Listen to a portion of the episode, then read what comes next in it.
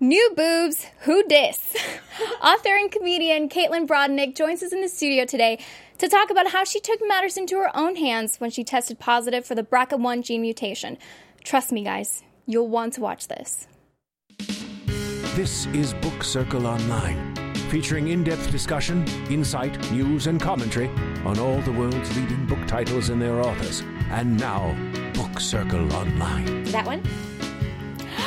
Oh my gosh, we are here. Oh my goodness. Welcome everyone to Book Circle Online. I'm your host, Amy Cassandra. You guys can find me on Twitter and Instagram at Amy Cassandra underscore TV.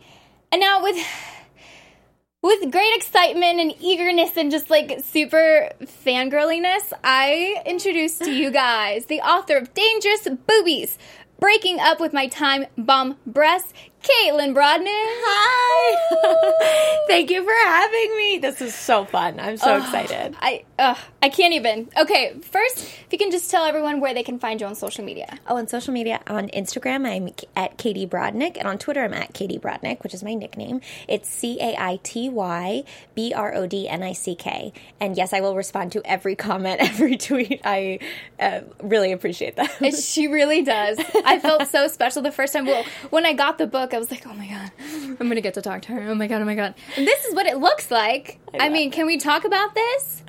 like, those are bombs, mm-hmm. and As well as breasts in a V-neck like- T-shirt. and it almost. It kind of looks like a heart in a way. That's like what I thought. right? Yes. Now, I love the ideas that you had for the cover that you can find Yeah. inside. Um, but this is actually really nice. I know you it's a really good It's cover. just like, oh, I and it's it. really surprising. It's not. I mean, I don't know anything about book cover design, so I sort of said, "Guys, go with it." And they asked me to send them some suggestions, and everything I sent, they said was terrible. so I'm really glad they didn't trust me. I don't think they were terrible. I think they had great passion behind them. There's So- something behind them. Something. some Microsoft Paint, yeah. oh my god yes okay now uh, before we get fully fully started we can just have the chat up just in case you guys want to join in. Now with breast cancer awareness starting in just a few uh, breast cancer awareness month just starting in a few days i want to make sure that we give everyone the appropriate information. I mean of course you see everyone in october wearing pink and i decided to get pink just you know because of what we're talking about um, but yeah, if you guys have any questions, please do not be afraid to ask here. This is what we're here for. This is what Caitlin's here for. And of course, eventually get the book, guys. As soon as you're done watching us, get the book. Trust me. Trust me. I don't think I've ever had as much fun reading a book. Really? Ever. Thank Ever, you. honestly. oh, that means so much. And I'm not even saying this. I know I can feel people just being like, "Oh my god, James Lane." No, seriously, because she talks to you like you're already friends. yeah, so- that's the most important thing. I was like, look, if I'm going to tell you all of my like deepest darkest fears, if I'm going to talk about my boobs, uh, all about my boobs, we've got to be friends. We- I just decided the reader was my friend, whether Yeah. you just you like it or not. Wait, okay, I I got this from page three. So this is a direct quote. Um, my story covers everything. So the funny, the gross, and the difficult in betweens from a girl who has already made you a friendship bracelet. I mean, come on, come on. Okay, so let's start almost at the beginning. Um, Your dad wanted you to take the test to see if you were positive for this gene mutation. Now, can you tell everyone a little bit more about what the BRCA1 and BRCA2 gene Sure. mean? Well, first of all, to- just to make very clear from my Mm-hmm. story and stories like women with BRCA, um, it's that we don't have cancer Mm-hmm. necessarily. Some women do, some women don't. So I, in my case, I did not have cancer. What I had was a very high risk of cancer based on my family history. So everyone is born with the BRCA1 and BRCA2 genes. When someone says I'm BRCA1 positive or I tested positive for BRCA2 or BRCA, what they mean is they tested positive for the mutated version of the gene. The gene helps to protect a, against cancer developing and growing. It's a protein suppressor gene, so it'll suppress cancer cells. And in our bodies, we all, our bodies work very well on their own. Like they know when to all of the cells know when to live, when to die, when to regenerate. Like if you think about, I always say, like on your lip, like if you cut your lip, it heals much faster than if you cut your elbow. And just think about that, how your body knows like exactly what parts to take care of when. And the problem is when you have that mutated version of the gene, part of the defense systems to help against cancer cells, that cancer cells are like rogue cells. They're behaving badly. They're not going by the code mm-hmm. and they decide to not die when they're supposed to die. They decide to duplicate when they think is right. They decide to bring other cells and make them like a part of their club. So when you have the mutation, your body has less of the ability to kind of control those cells and get them to listen. And the risks don't rise until they slowly rise over time. So when someone says, I have an 80 cent 87% chance of getting breast cancer. That's what they told me. Mm-hmm. It wasn't an 87% chance that day. It was in my lifetime. But you might as well have said to me it was that day. Like I when they said that information, I was like, 87% is like a good grade on a test. Like, Yes, That's pretty high. And then I was like, oh, I, I couldn't I couldn't shake it and I felt really guilty because I didn't have cancer. So I couldn't go to a cancer center. I didn't want to mm-hmm. take up time. I didn't even want any of the pink ribbon breast cancer awareness attention because I felt really guilty. Like that's not my community and I didn't want to ever make anybody who had cancer or is going through cancer treatment think that I somehow think that I'm anything related to that. I know how difficult it is, but it just felt so confusing and lost. And there are some really wonderful groups now, but at the time I didn't know about it. And I think I was too afraid to join any of them. Like, I just thought, like, if I just got involved in the breast cancer community, then I could get breast cancer faster. Like, I just, I didn't want to be a part of the whole thing. Yeah, I feel you. Yeah, and I, I- yeah. I definitely isolated, which I don't recommend. Well, see, and that's why having this book out there now in the world is so important because, I mean, at the time when you got the mastectomy done, like Angelina Angelina Jolie had just gotten it done, so Yes. the attention was like, "Oh, hey, what's that?" And Yeah. so then you come in, but people still don't really it's still touch on that. new because this is a preventative based Mm-hmm. surgery.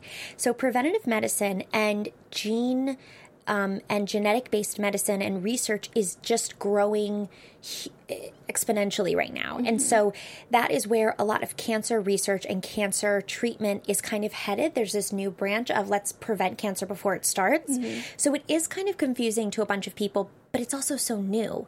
So they hadn't done I mean, it, it's not really commonplace. It wasn't commonplace for somebody at my age to do it. I did it. I had the surgery at 28. I got tested for BRCA at 25. It blew my mind. I had a panic attack. I like hated it. I swore to everyone that I was never getting a mastectomy, and then at 28, I got a mastectomy. Mm-hmm. So it was all still really new, mm. and there's maybe like one or two women I knew that had the surgery, but some of them had cancer scares. So there really was nobody like me. And all I wanted was like a girlfriend to talk me through and like tell me what to do. Mm-hmm. Well, and see, now we have one. now we have one. Um, okay, so then you take the test. You're positive for the BRCA BRCA1. one, and then you don't get the mastectomy until three years later. What exactly, like, what point exactly did you say, you know what, I'm doing it? Well, so when I first got the sur- the diagnosis, mm-hmm. it felt like a cancer diagnosis, and mm-hmm. I got very very depressed. And I was 25, living in New York City. I had a cool hot boyfriend. I was an actress, like just trying. I still am, but I was like trying to just make it work. Um, and then, so I just started drinking really heavily and just trying to get my hands on anything that would help me like escape my reality. Um, and then I actually ended up getting sober and kind of coming to terms with the fact that I was running from this for a very long time, and that deep down inside, I think and I felt that maybe the surgery would provide a relief that I haven't ever had. Because I, growing up, I was very afraid of cancer. My dad's the only surviving person in his family, so all of his family members have died of cancer. I just was afraid of it from the beginning, like since I was born. So uh, when I started to like put it together, once I was sober, once I was just like even clear headed, um, I realized, oh, I think this would be a wonderful thing. And I think that having the surgery would give me a type of relief that I haven't had before.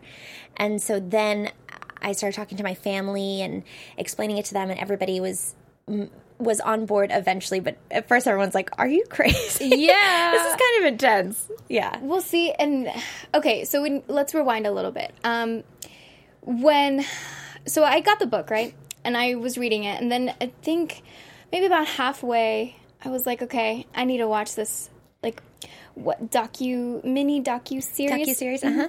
um, called "Screw You Cancer." Uh-huh. I thank you, Glamour, for bringing it to life.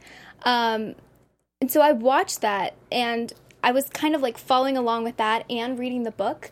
And you see just, you know, like your mom and your dad. Well, of course, you know, guys, if you're reading the book and then you you start imagining their faces, everyone's faces, and then you see them, you're like, "Oh my god, it's them." so, you know, you can see just how difficult it was at the beginning because I mean, even the way you told your mom, It was bad. I told her on a voicemail. I told my mom I was getting a preventative double mastectomy on a voicemail because I couldn't handle talking to them about it. It was almost too scary for me to have a real conversation. So I sent it to her in a voicemail like, "Hey mom, it's me. No big deal. I'm getting the mastectomy. I love you a lot. Bye." And she exactly what it was. yeah, she um freaked out and was and I realize now that's like a terrible thing to do to a mother.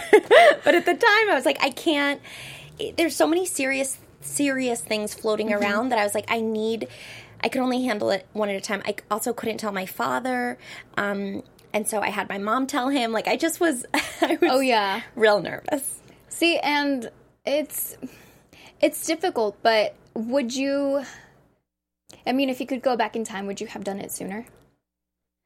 I don't think so because I think I needed those three years to really feel confident about the decision.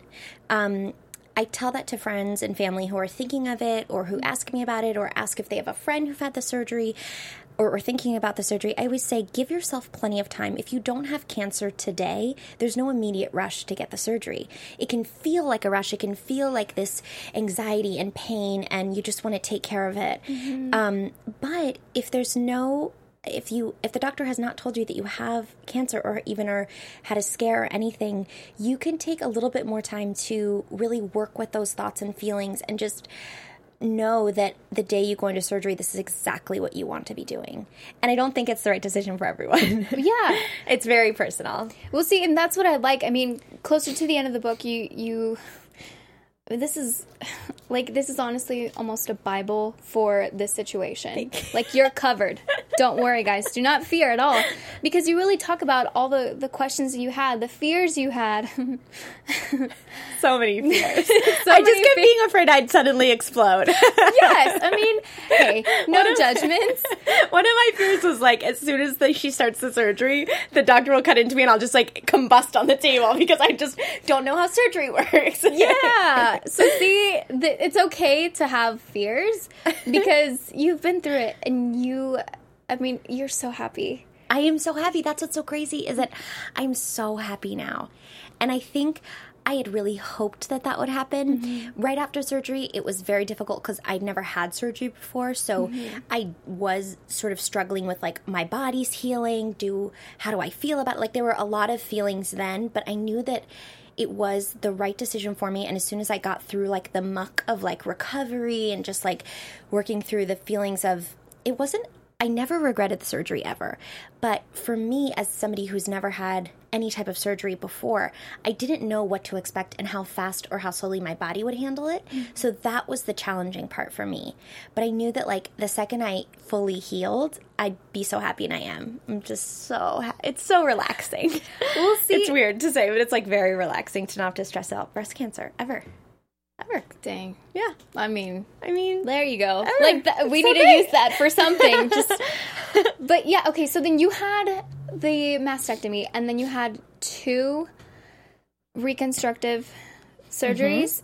Mm-hmm. So So the- what the mm-hmm. when they do the mastectomy, so what the mastectomy is, and it's different from the mastectomies that our grandmothers and um, aunts or older women have had, where they used to have what is done is a radical mastectomy, and they take a lot of tissue away, and they go into the chest wall, and it can be very intense looking afterwards, and there's not always that much left for the doctor to rebuild a new breast. So a lot of times, like my grandmother had a prosthetic breast after she had her surgery from a cancer And so, but nowadays, when you have preventative surgery, the lovely thing is if you don't have cancer, the surgery is in a lot of ways easier than if you've had cancer and go through with it. it. When you have cancer and you go through treatment, they can damage the muscle and tissue around that area, and it can go into your lymph nodes. There's like a lot of things in that whole package, and cancer is just terrible and wreaks havoc on your body. Um, but when you do it preemptively, you have a healthy body to start with. So doctors just take out all of the breast tissue because all of those cells have the higher chance of transforming into a cancer cell. So they take everything out, but they keep your chest pectoral muscle. That muscle isn't a part of it. Um, and then they put the implant in. And so some women have something called direct to implant, which is they put a implant in immediately at this right after the mastectomy surgery. The plastic surgeon comes in and puts in an implant. Or some women, because they're not sure their size or would fit them better, they gradually create the implant size that's best for them. Mm-hmm. And so I did the gradual option. and the reason was I had huge boobs.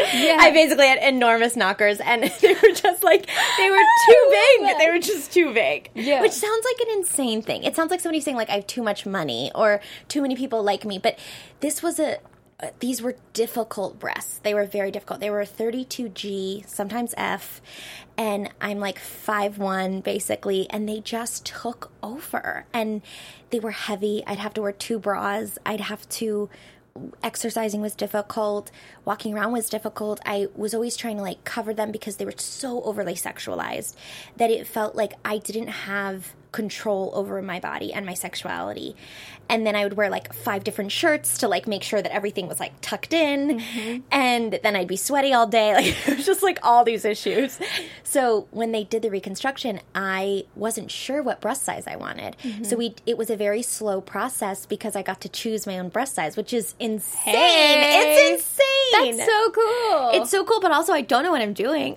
That- well, yeah. I've never Yeah. designed boobs before, and I was like, okay, now we're doing this. you could put that on your resume now. there you go. Boob design expert. Ooh, that people- works. Yeah, I get a lot of questions. Uh-huh. So then uh, you had the first one, and then you said, okay, I'm good. These are the right size. I'm good to go. Please no bigger. And the doctor was saying, no, I think we should go bigger. And you're like, mm-hmm. no. Mm-hmm. And then you had to go in again. Yeah, so I don't know what I'm doing. And the thing is, right after surgery, your whole body is more swollen. So you mm-hmm. might love the look of your breasts, but after all the swelling goes down and after sort of the implant settles, it will look different than it does right after surgery. So when I thought I had the best size, my doctor was telling me to go larger, and I thought she was just like an overzealous breast fan. and I was like, look, girl, I know myself, women's rights, I know my body. But she was right because she's a doctor and I'm not. I'm a comedian. So I'm like, I don't know what I'm talking about. Oh and it turns out she was exactly right. So I had to do another surgery. Mm-hmm. And that is more common than I ever thought. So when you have this type of surgery, there is this humbling feeling that I don't have cancer. I should just be happy with what I have. I should just be grateful that everything's safe and clean and I healed.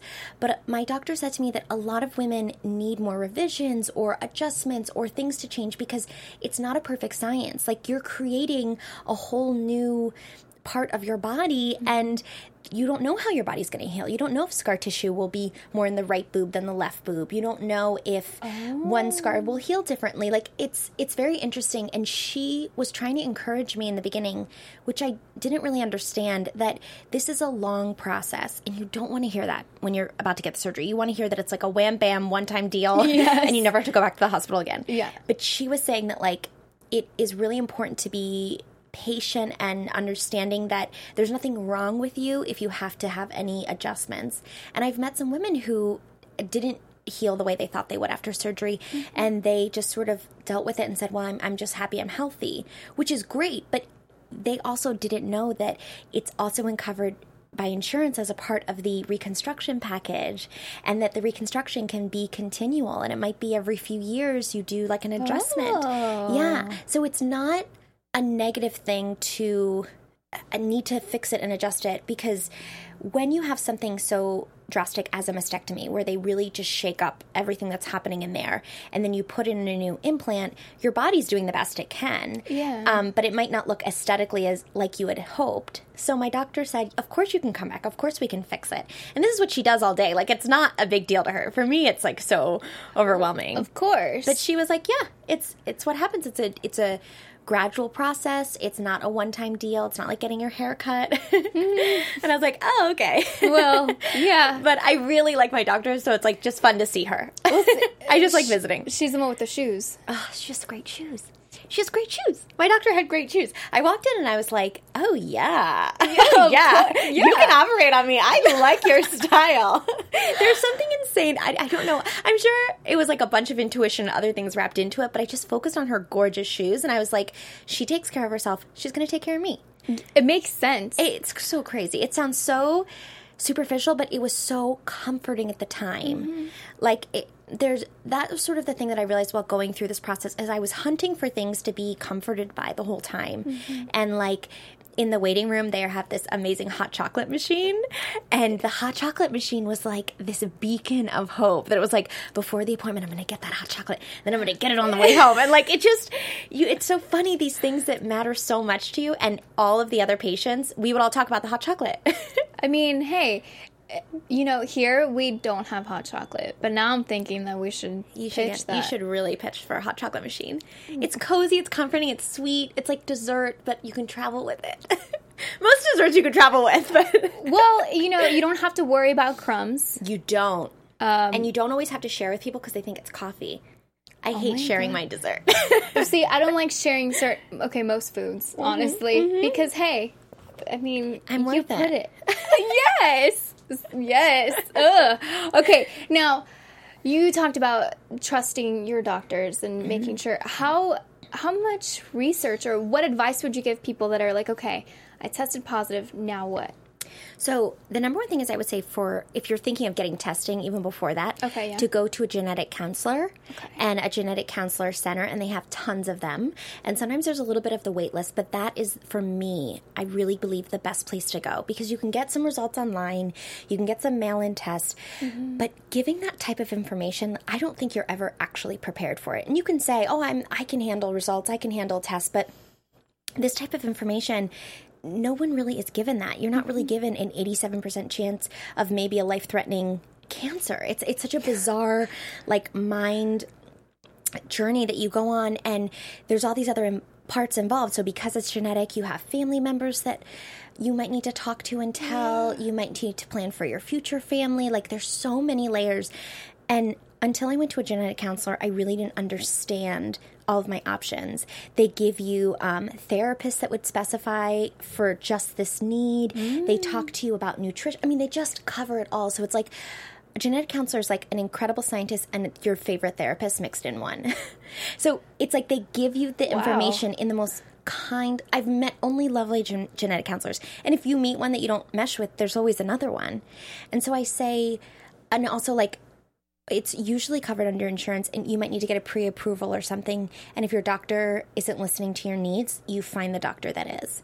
That's always my thing is like if your doctor is not listening to you if your doctor is telling you you're overreacting but you deeply feel like your mother had ovarian cancer or your sister or your cousin like and you need that even if they're right and you test negative but you need that for yourself you find the doctor that will listen to you and I think it's very hard because doctors are incredible. They're smart, mm-hmm. they're so great.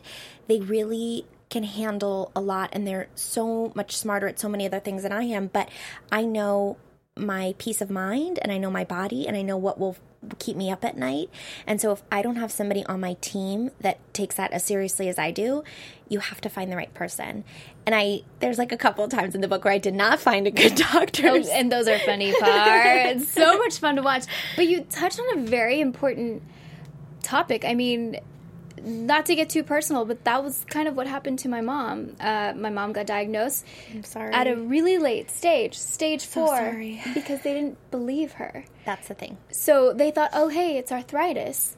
And so that's why, like, she knew something was going on. Yeah. And so by the time they found it, it had already spread to certain, to other parts. So, I mean, she went through everything, but that's why, and even Maria Menounos, who's in charge of us here, Yes. she she had you know it was a benign tumor but she felt that something was off. She was noticing things. So it's like ladies men everyone listen to your bodies you are not crazy Well, that's the thing is that like a lot of times doctors go, "Oh, well, you just WebMD'd yourself, or you're being hypersensitive," and it doesn't matter. You might like the that's So the what? best case scenario. The, the best case scenario is that you're too nervous and everything's fine, but you don't. I don't feel like for me, I have time to have a doctor that doesn't take my needs seriously. Mm-hmm. And um, after just seeing how difficult it is, and imagining what your mom went through, and the whole thing is just like that's so maddening and it can be exhausting finding a good doctor. I think it is exhausting. Mm-hmm. And I think it's hard, like, to be constantly trying to sort of like fight for that because the medical issues are scary anyway. Like, like dealing with the medical world and dealing with the fear of going into a hospital or going into a center like that's scary yeah, Yeah. needle all that stuff yeah. i can't handle needles but but so then to also say okay well now i'm gonna go and uh, call a bunch of doctors and make a bunch of appointments and Mm-hmm. and fight for myself sometimes it's really hard so i would say like get yourself like a cupcake before and after Hey. you have to like balance it out with something fun or like what fifty dollars yeah like treat be nice like treat yourself to like yeah. If you want that girl. See? we know what you like. Well that's the thing. You you find what makes you comfortable and mm-hmm. just make the situation around it as comfortable as possible. Mm-hmm. My husband like needs music on. He needs like um, to be in a certain room. Like he just like we get prepared when we have to deal with medical issues or mm-hmm. insurance issues because it's so annoying it's and- stressful it's stressful, and they make it difficult for you sometimes because they're you get sort of you get the feeling that you're being an annoying patient, and people tell you like, "Oh God, you need to relax," and it's like, okay, like that's your opinion, but Yeah. this is my body. I might have this intense surgery, or I might I have this feeling. I respect that you probably have a lot of crazy people that you you know uh, crazy patients and other people, but I need to Uh, be paid attention to in this way. And just because you're not a doctor doesn't mean you're not smart enough to fight for what you want. I think that's sort of like the elitist thing of like, oh well, they know more, they've been to more schooling. You know, I don't want to, I don't want to be a, a a pain in the ass, and I don't want to be difficult. But it's fine because it's your body, so you literally get to do whatever you want. like told you guys that's such good advice because i think people just run the other way when it's like oh it's, oh, it's gonna be it's difficult scary anyway. I mean, the, the medical world's scary, and then if somebody isn't listening to you, that's just like okay, fine. Like I guess I don't, I won't push, but you have every right to push. and now we're gonna push into the future. Ugh. i tried there so you you know you've gone through so much you have a book out and you like you told your story through glamour screw you cancer guys watch it watch it seriously so good and now you've got a little pregnant see and i i saw you on instagram and i was like wait what Yeah, because I was reading this, and then I said, "Oh my god!" So tell us, how far along are you? So I'm five months, mm-hmm. and it's a boy. It's a boy. Yeah. and he's already kicking like really hard. Oh he's like already intense, and he's and anytime I'm hungry, like I get a little hungry, he starts kicking me right away. And we were saying like he's already really bossy, like he's already like running the ship. Yeah, he's already like let's get going. Let's- well, hey, where's the food? I know, and so he's it's so funny. One time the doctor said I could have like a little bit of coffee every day. I can't have a lot, but a little bit. But one time I accidentally had like a cold brew, crazy caffeine coffee, and that day, like he was just like going insane, and I was like, I'm so oh my gosh. He's fine, but I was just like, oh my gosh, I've, I'm already a terrible mom. Like you're already No, like no. I'm messing him up forever. But then he was fine. But I could tell he like really liked it. So when he comes out, he's gonna want some coffee. Hey, mom, mom, Hey, mom, remember that great time I had? Yeah, I want some coffee again. Let's do it. Yeah. Now, what are you going to tell him? I mean, you touch on this a little bit in the book uh, about what you're going to tell your children about getting them taken out. Yeah, I mean, I think it's going to be very obvious. My breasts don't look like the average person's breasts. They still like, I love them. They look wonderful, but they're not going to look like Michael's mom's breasts. and you know, I'm sure my kid's going to check out Michael's mom's breasts. I mean, you know, she has great breasts, guys. Michael's mom is hot. Um, so I, we're, I think we're just going to have the conversation be a part of it that like I did this to make sure I'm not going anywhere for him, that I'm around whenever he needs me, and that this isn't necessarily something they have to do or he has to worry about because science is changing, technology is changing, and um, they don't really recommend until after 18 people get tested if they have like a family history. But um, the risks don't really rise until a little later, so he doesn't really need to get tested until like 21, 25, 30. I don't know. So, like, I, if when that comes, we will handle it. But I just want to be very open with him that, like, it's okay to go to doctors for help. It's okay if you need to make changes in your body to make sure you're around for a really long time and that that it can feel scary but like you have all this love around you and it will be all right. So you just have to keep just keep telling him. That's so nice. yeah. Now I have um, two quick questions, and then I want to do the rapid fire questions. Okay. Because I'm, I'm- okay, but the two quick questions. One, you mentioned how you can actually move your implants. Yes. around. I mean, It's sort in your of pec muscle. us, but like, I don't want to gross anybody out, but No. it's it's in your pec muscle. So if you like grab your like arm, it moves. So what happens is they put it behind your pec muscle, the implant, Mm-hmm. because without that, there's nothing for the implant to s- secure itself on. Okay. If you think of a person who has regular breasts and gets breast implants, they put it on top of the breast tissue. Whoa, That's like just a normal thing. You just like place it on top or place it in there. it's a lot of stuff in there. It's a lot of stuff in there, but if you want bigger breasts, it's makes great. sense. You want that. Yeah, yeah. So when you remove everything in the mastectomy surgery, then there's nothing for it to go, and it goes behind your pec muscle. And I was so grossed out when my doctor told me that. I was like, "That's so disgusting! Like you're pulling my body apart." And then she said it was like a little cocoon, and I was like, "That's adorable." a cocoon. Okay, fine. No, well, if it's a cocoon, then I'll yeah. just take it. I'll take all the cocoons. it was really cute. see that's that's cool. Yeah. Mm-hmm. It's cool.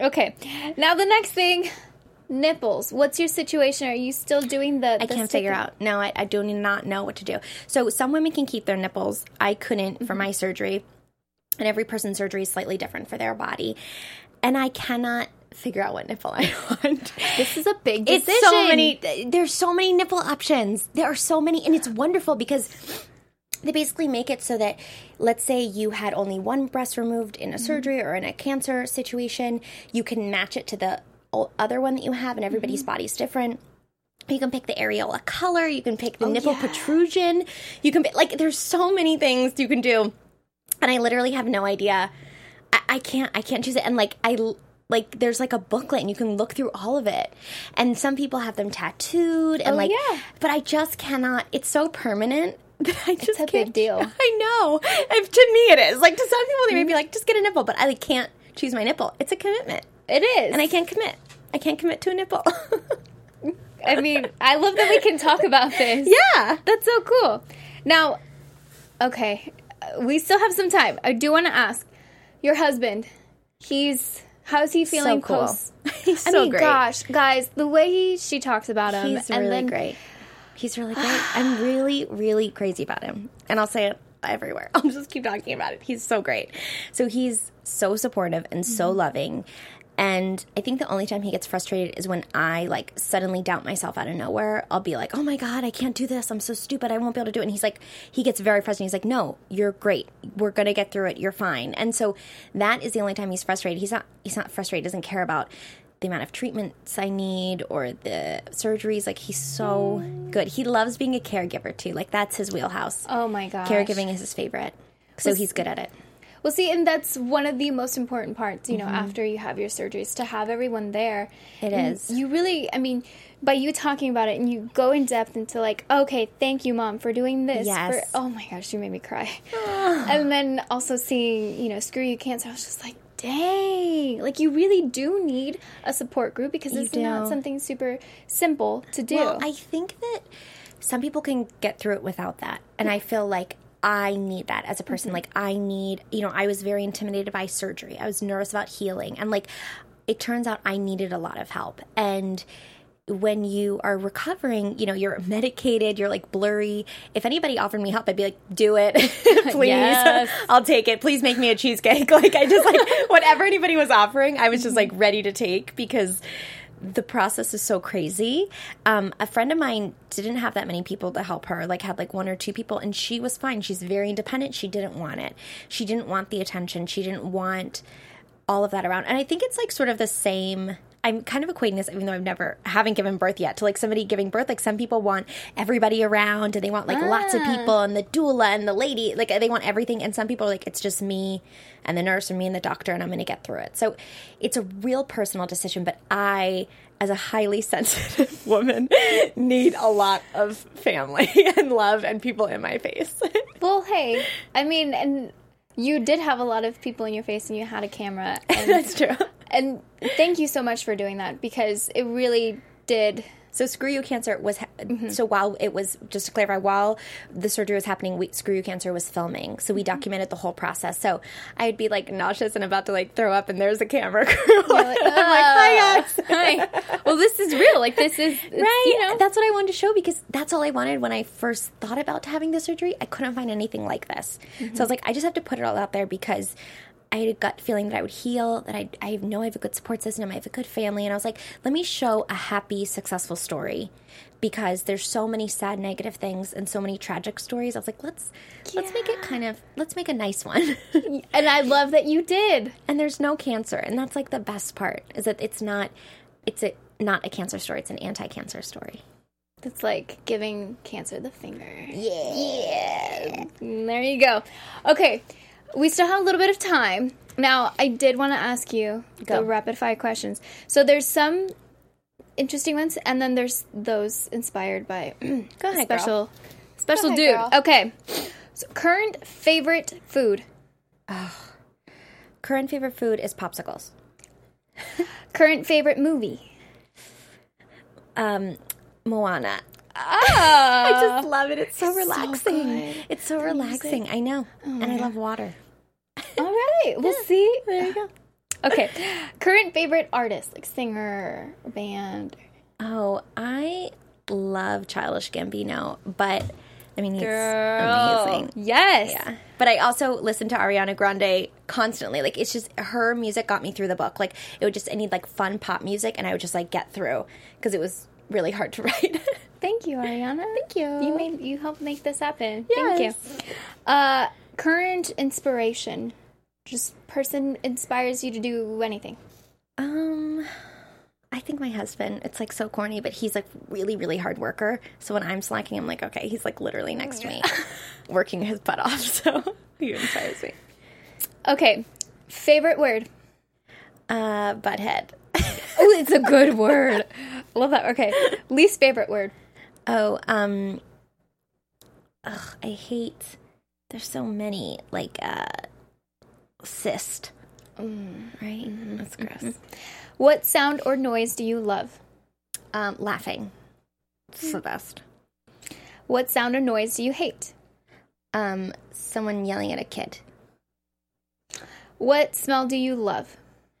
Um, I love uh, grapefruit. Hmm. Yeah. What profession other than your own would you like to attempt? Huh. I think it would be um, a preschool teacher. Oh, I can see that. It's just fun. Yeah. Yeah. What profession would you like not to do? Um, anything medical related because when I see blood, I throw up. So I would just be throwing up all day long. Oh my gosh. Okay. Well, see, the, I wish that we could keep on talking for forever. Okay. We'll keep talking. Oh my god. Yeah. After this stops rolling, we'll still keep talking. And you can ask us any questions you want. It's like the conversation doesn't have to end. I think that's the most important thing is that you oh, people are going to find out more and more about the gene, mm-hmm. about how they can take care of themselves, and I just I think we need to just keep talking about it. And the more mm-hmm. we keep talking about it, the less intense and overwhelming and lonely it feels. Mm-hmm. So, I won't stop talking. So, well, I mean, we'll have to stop talking here, but Yeah. you guys can always find her on social media. And uh, where can we see you next, though? Before before we go to the, your social media. oh, on I don't know when this is coming out. Now? right now. Okay. it's live. okay, great. Um, on Friday, I'm going to be in LA at UCBLA. So tomorrow, um, I have an 8 p.m. show. It's a book signing boob show and boob stravaganza. It's at the Inner Sanctum at UCB. Guys, if that doesn't pique your interest, I don't know what will. Wait, what? Yeah. We'll, we'll talk more about that. Um, okay, so if you can just tell everyone where they can find you on social media and just stalk you and watch Screw You Cancer and everything, where can they You can find me at Caity Brodnick, C A I T Y B R O D N I C K, um, on Twitter, on Instagram. You can find me on Facebook at Caitlin Brodnick. And if you have any questions or you want to share your story or if you just want to vent, that's totally fine. I'm here for you. And now, where can people find Dangerous Boobies?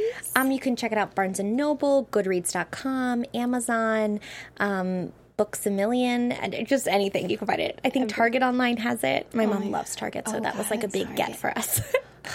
That's a big deal. And thank you guys so much for joining us. Again, keep the conversation going.